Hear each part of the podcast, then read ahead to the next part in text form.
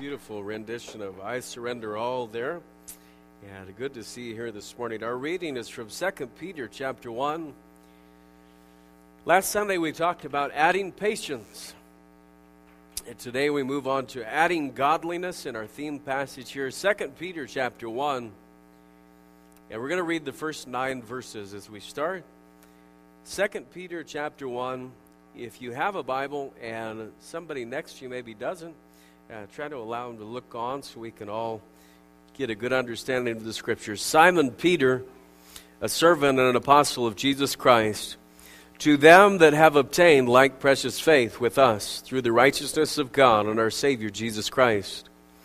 Grace and peace be multiplied unto you through the knowledge of God and of Jesus our Lord, according as his divine power hath given unto us all things that pertain unto life and godliness, through the knowledge of him that hath called us to glory and virtue, whereby are given unto us exceeding great and precious promises, that by these ye might be partakers of the divine nature, having escaped the corruption that is in the world through lust. And beside this, giving all diligence, add to your faith virtue, and to virtue knowledge, and to knowledge temperance and to temperance, patience, and to patience, godliness, and to godliness, brotherly kindness, and to brotherly kindness, charity. For if these things be in you and abound, they make you that ye shall neither be barren nor unfruitful in the knowledge of our Lord Jesus Christ. But he that lacketh these things is blind and cannot see afar off, and hath forgotten that he was purged from his old sins. Let's pray together. Father, Work now in our time of worship today as we unite our hearts in purpose towards you. I pray that you would help us to understand godliness and to yearn after godliness in our lives. And we ask these things in Jesus' name. Right after this song, we'll be looking at adding godliness.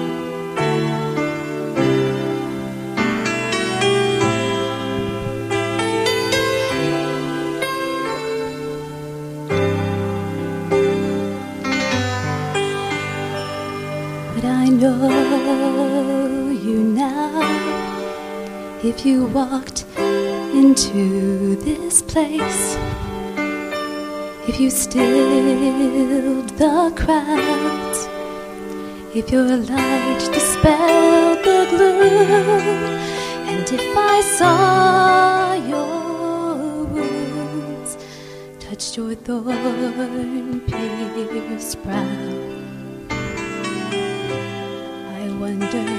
what I know you now? Would I know you now if you walked into this place? Would I cause you shame? Would my games be your disgrace? Or would I worship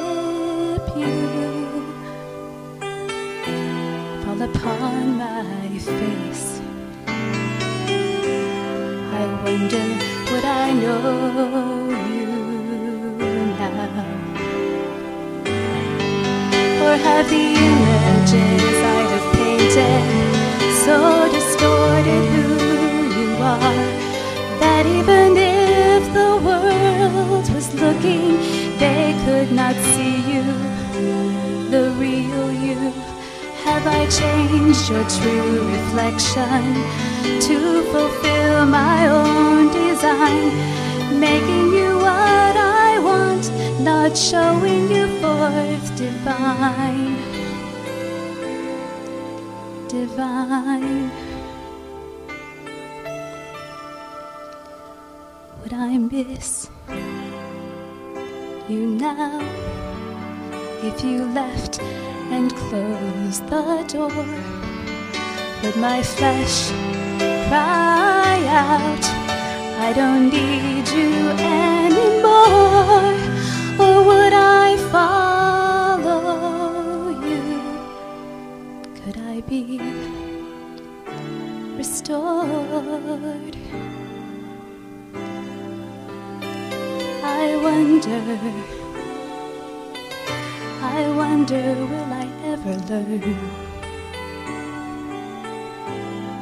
I wonder, would I know you now?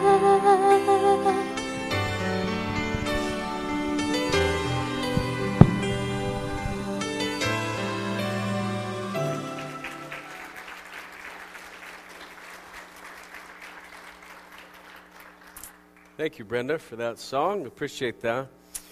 I don't know if you're like me on this. Have you ever gotten up in the morning and looked in the mirror and scared yourself? Some of you have done it recently, apparently, because got a good chuckle out of that. But kind of thinking, whoa, who is that? Um, the reflection is not what you remember, not what you see yourself in your mind to be. And a lot of times as we grow older, we still see ourselves as that young, um, handsome, or beautiful person um, that can do just about anything. And uh, I was reminded yesterday, I played some, uh, shot some hoops with my boys yesterday. Oh my goodness. Um, they're only, uh, how old are you? I'm losing my brain, my memory too already. You're 13?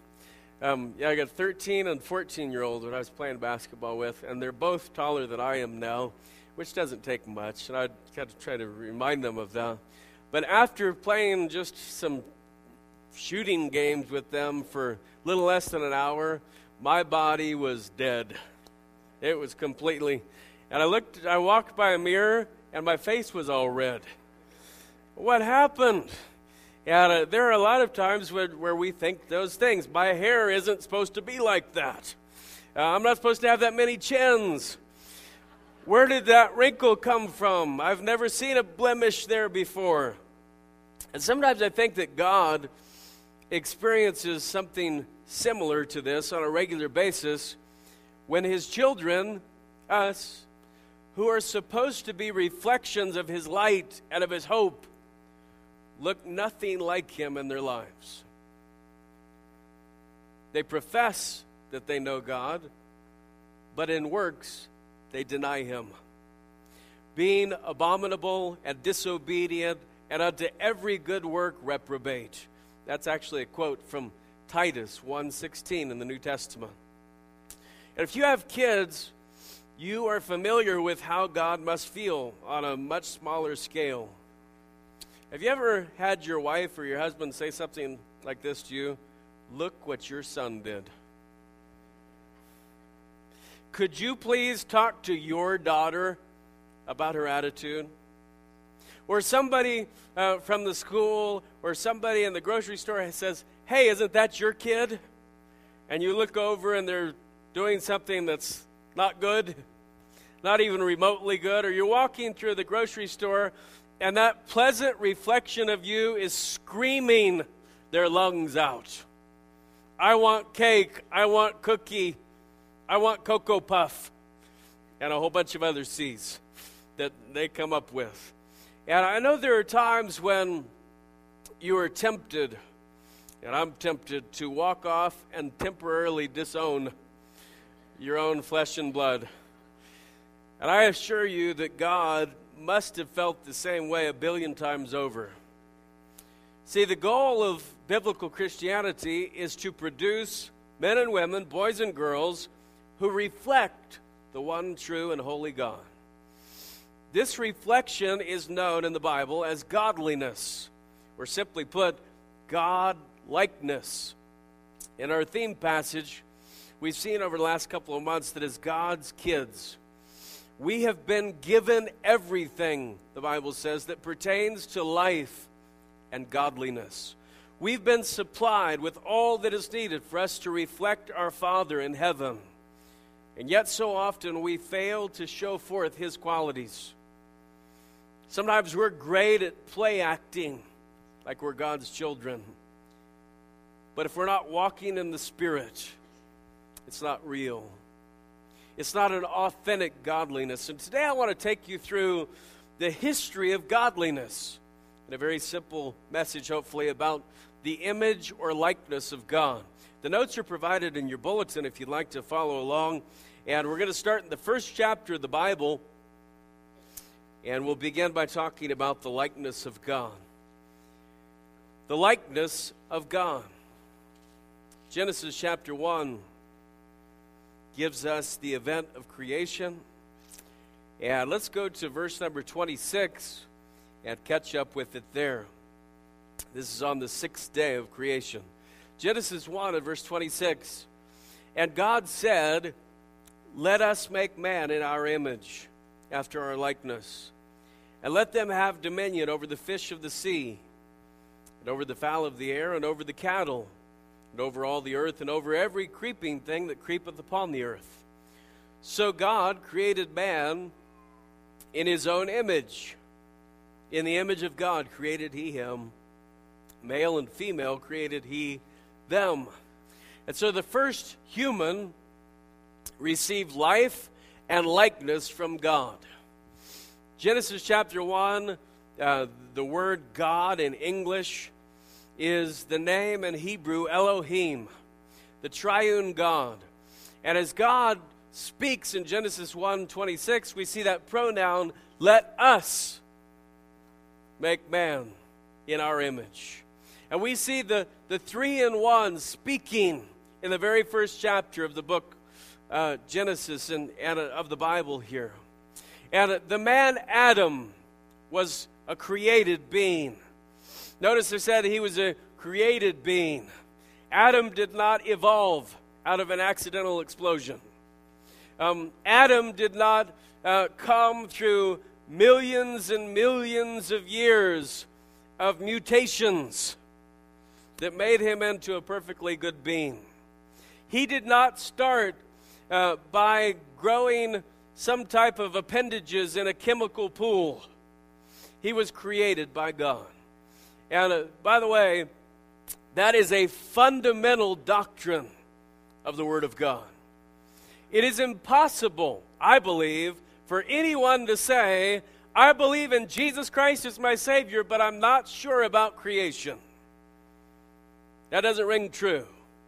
And when the Pope says there may be parts of evolution that could be feasible, he could be off on that. And I think we need to go back to the scripture and we need to look at it and we need to make sure that we agree with what the Bible says over what any human says of any denomination. There, do you know I looked up on the internet? There are Baptists who believe in theistic evolution, just like there are any other denomination. And so please don't take what I just said as picking on a denomination today. What I'm saying is this there is no human being with any theory that outweighs the Scripture. The Scripture has to be our go to thing. And when the Bible says, in the beginning God created, it means it. And when we come along thousands of years later with the intellect of a pea and say that we think that the days were a thousand years long each and that maybe this happened and it could be that God did this and these were ages instead of days, we drastically go against God's word. It takes a simple faith to believe in the Bible. It really does. And here God created man. And Adam was created with God consciousness. He was given a spirit. Every one of us, when we were born, we had a spirit, but not the same as Adam's, and we'll talk about that in a minute. He was also given a soul. Um, he had self consciousness. That's what a soul is it's me thinking inside of myself, it's me being a, an actual being. And he also had world consciousness, he was given a body. And so, man, Adam, was three in one, made in the likeness and image of God, perfect in every way. Adam received pure godliness as a gift. His origin was the earth, not heaven, not another planet, not Kolob, where some denominations say that we started. He was created by God in the Garden of Eden. The Bible is very clear on this. And even though he received godliness, he was not God. He had to receive it. Life had to be given to him. He had no creative power. The only power that he had was management power to manage God's assets. If Adam wanted to make a new animal that had been made at creation, he couldn't have done it. He had no creative power. If Adam didn't like the fruit selection in the garden, he couldn't say, hey, let's add another tree. He had no creative power, only management power. And that's important for us to realize as we talk through this. We, know, we all know how it turned out. Adam was given one rule. And through his free will, he decided to turn away from God likeness. The devil's greatest lie and he talked to Eve about this. Devil's greatest lie is that you can become a god on your own. You can become a god on your own. And his greatest lie is that that's what godliness is. Satan is the inventor of secular humanism. Satan is the inventor of progressive thinking. By the way, just to give you a little opinion and thought here, um, 30 to 40 years ago, the greatest fear in many right wing circles or Christian churches was a word that started with a C communism. Right? Communism. How many remember back when communist, we were seeing communists around every corner? I remember when I was a kid, uh, you'd better be, it'd be better to be dead than red. You remember all that stuff? Um, and what happened is the communists found out that nobody liked their word anymore. And so they changed the word, but not the definition. And now communism is just secular progressivism or liberalism, as we see in, in what's going on in our country. And uh, people, basically, the thought is you can become your own type of God. You can grow to some sort of godliness on your own. And that's what Satan's lie is it's a blatant lie and it always results in the loss of real God likeness. And that's what happened to Adam.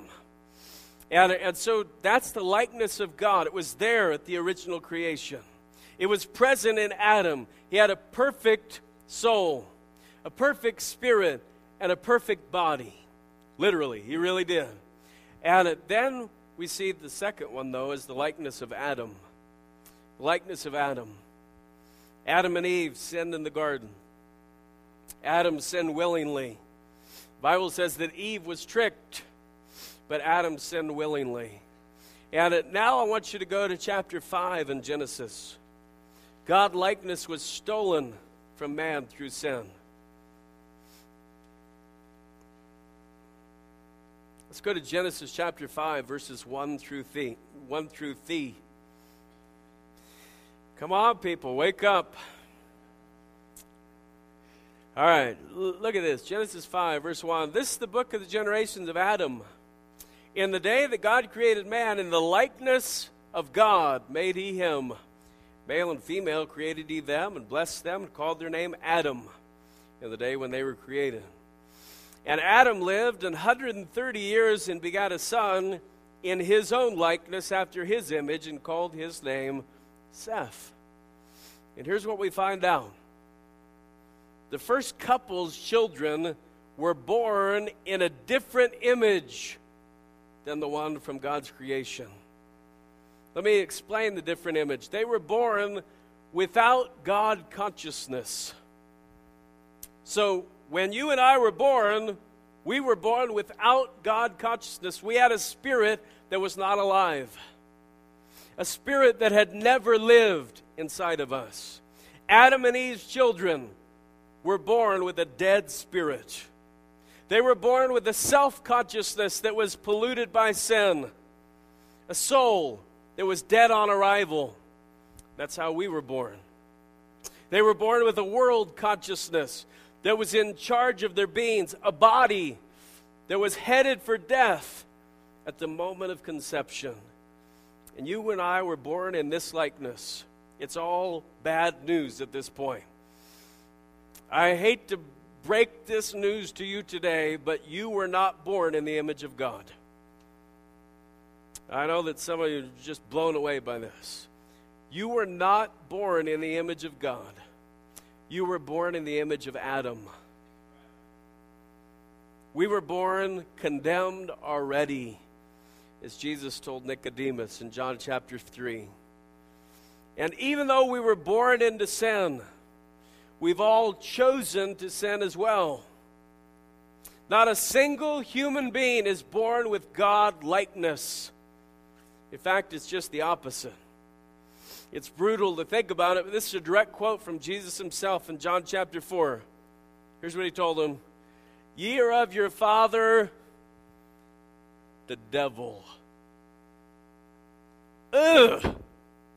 You're of your father, the devil, and the lusts of your father you will do. Now, how many of you have kids now that makes sense to you? You're of your father, the devil. I probably don't want to try this quote on at home on your own kids um, without explaining what it means. But when we were born as human beings, we were not born in the image of God. We were born in the image of Adam. We were born with parts that were imperfect, just like Adam's were.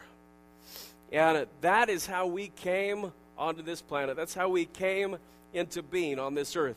And that's all bad news, both of those parts that we've looked at. But then I want to see this third part the likeness of men. The likeness of men. So you got the likeness of God and the likeness of Adam, but now the likeness of men. The great doctrinal passages of the scriptures describe for us the only way that we could get godliness back. God likeness could only be reclaimed through a second Adam. Second Adam, Jesus Christ. But I want you to note the difference between the first Adam and the second Adam. The second Adam was not created. In fact, he is the creator. The second Adam is not from the earth, he is from eternal. The second Adam was not given life, he is the life giver. He gives life and likeness to all who receive him. And I want to look at three passages that simply describe for us Jesus' willingness to be made in the likeness of men. He had to come and be like we are so that he could redeem us. It's a brutal, horrible thought, and yet it's what Jesus did for us. And so let's look at three passages. First, Philippians chapter 2 in the New Testament. Philippians chapter 2. And you may be familiar with this passage.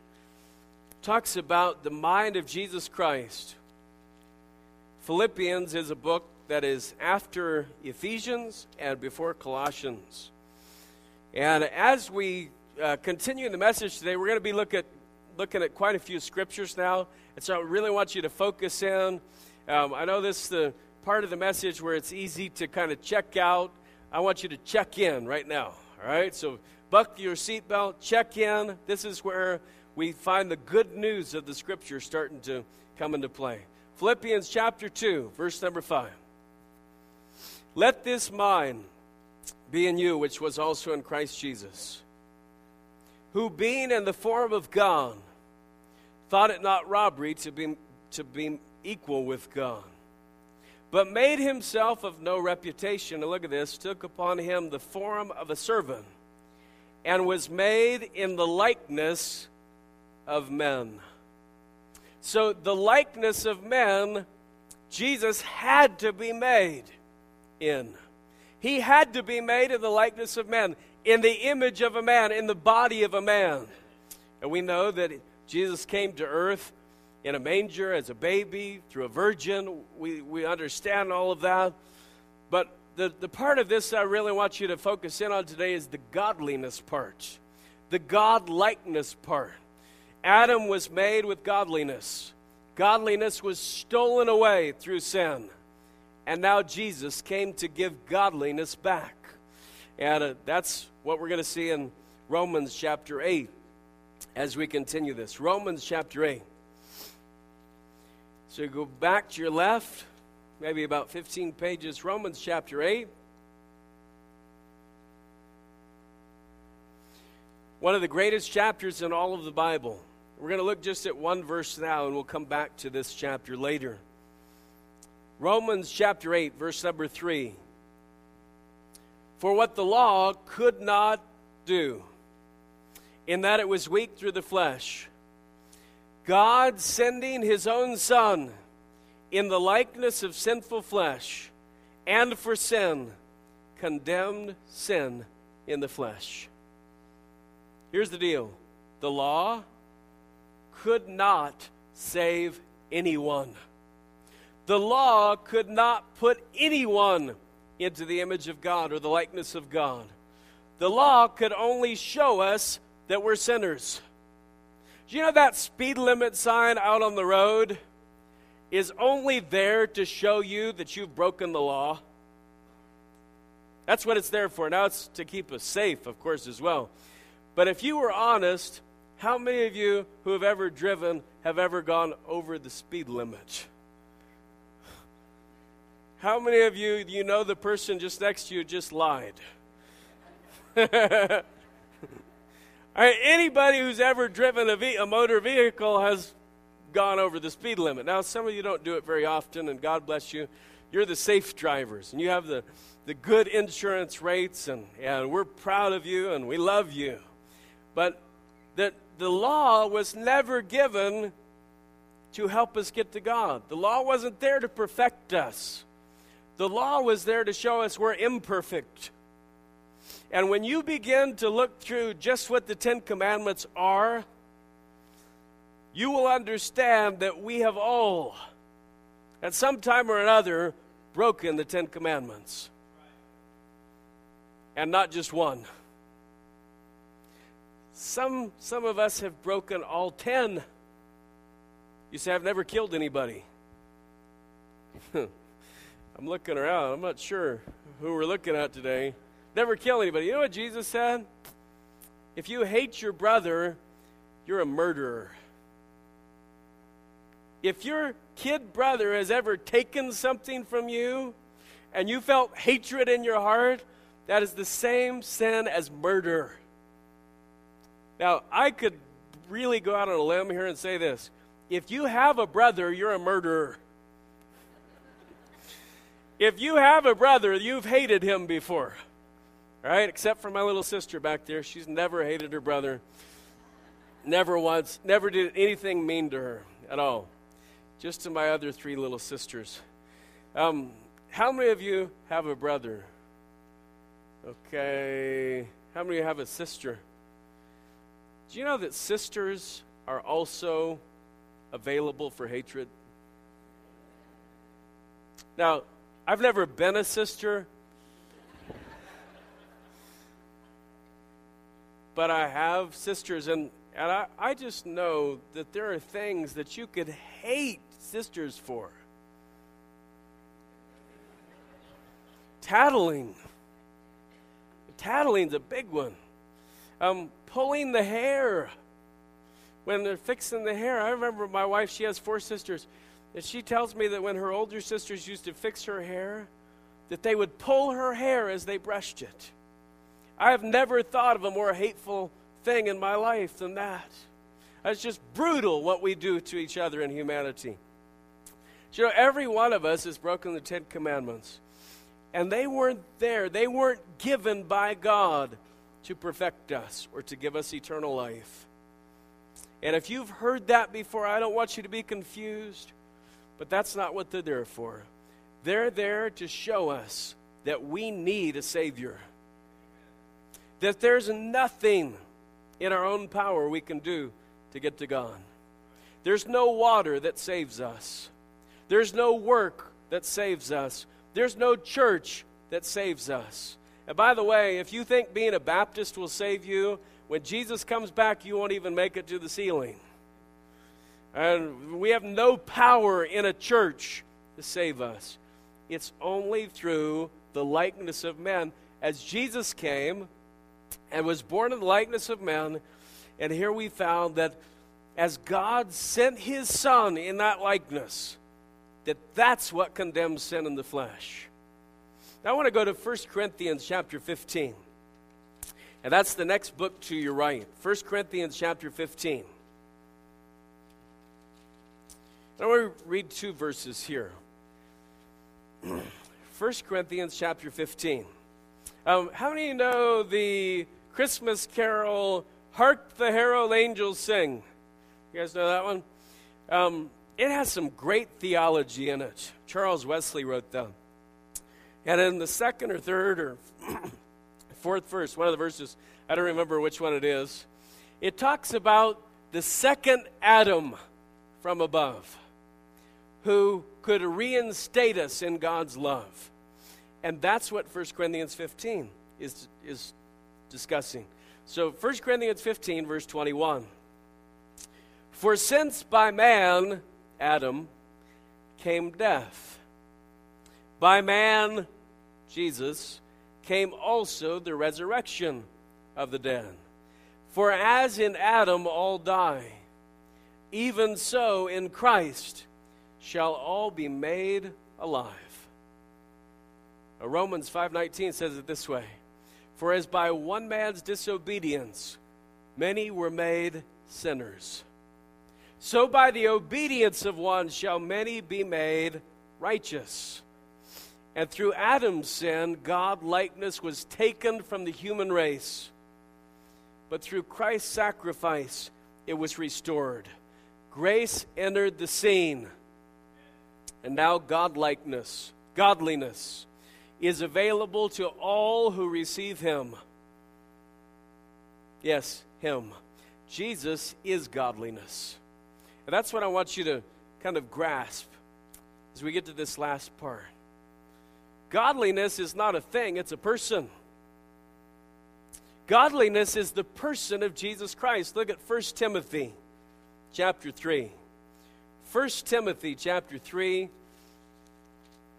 1 Timothy comes after a tiny book called Second Thessalonians. And I hope you find it. I'm going to give you a second to find it because I, I want you to really look at this verse and be clued in on what God is talking about to us. Because the likeness of man becomes the likeness of God's Son, which is the fourth part of our message. The likeness of God's Son.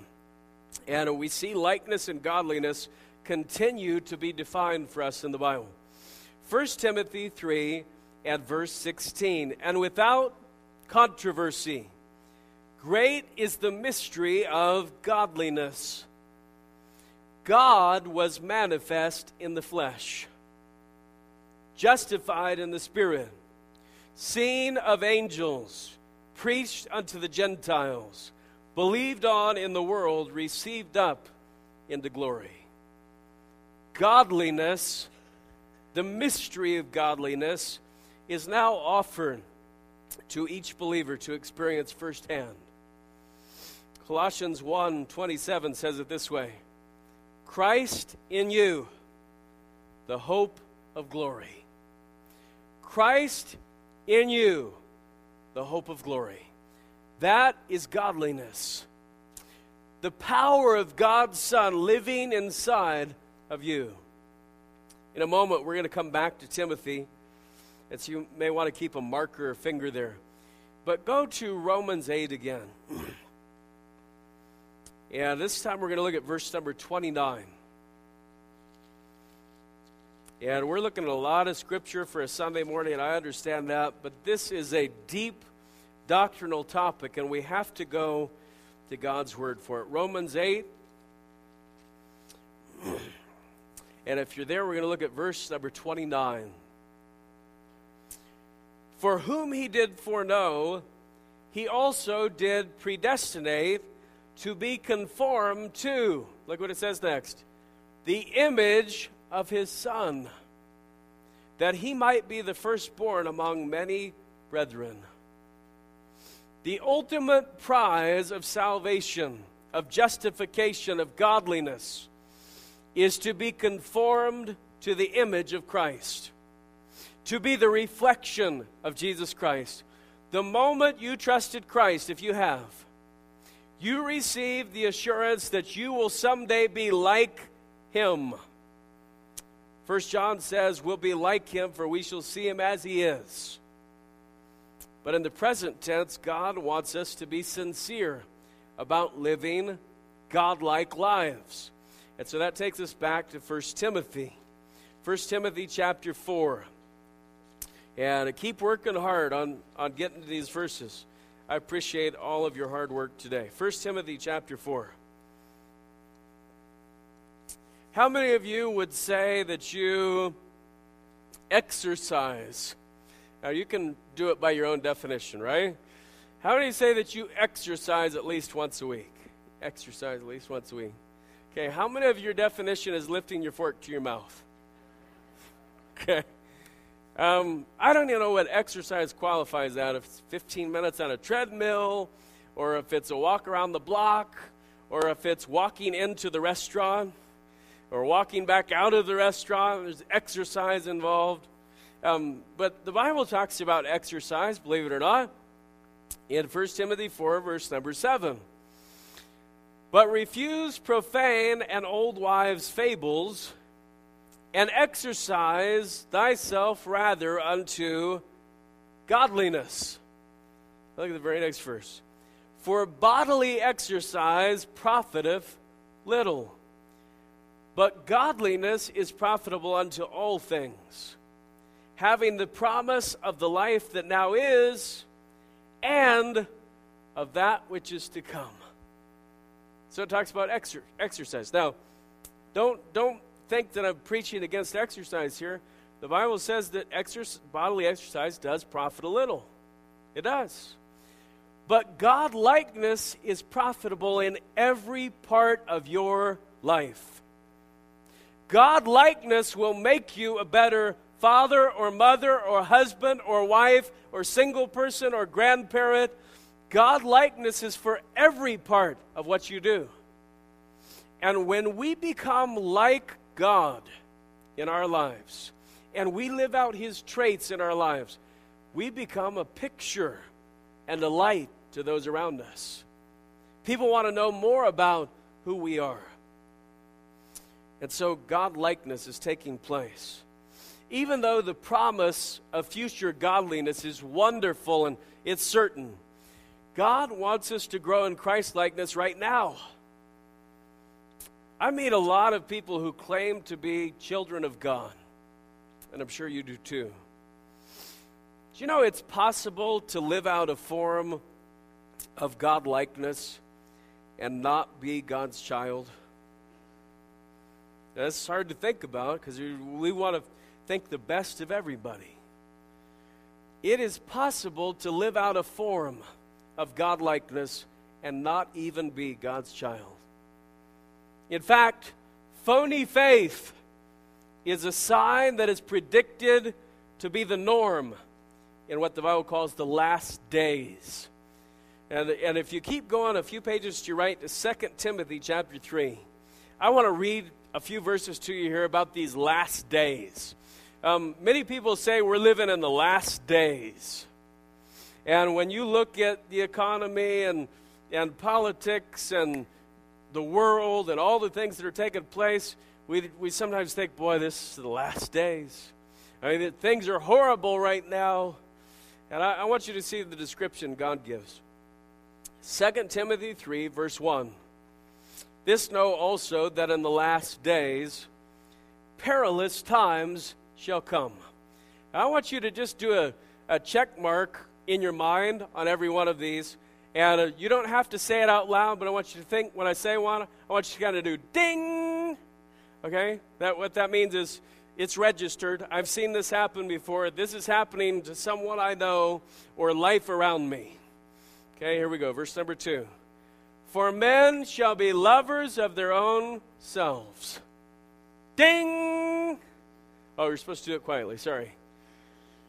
How many of you have ever met somebody who's in love with him or herself? Could be you, right? You just you know somebody. So that's that was for sure. Next one. Covetous.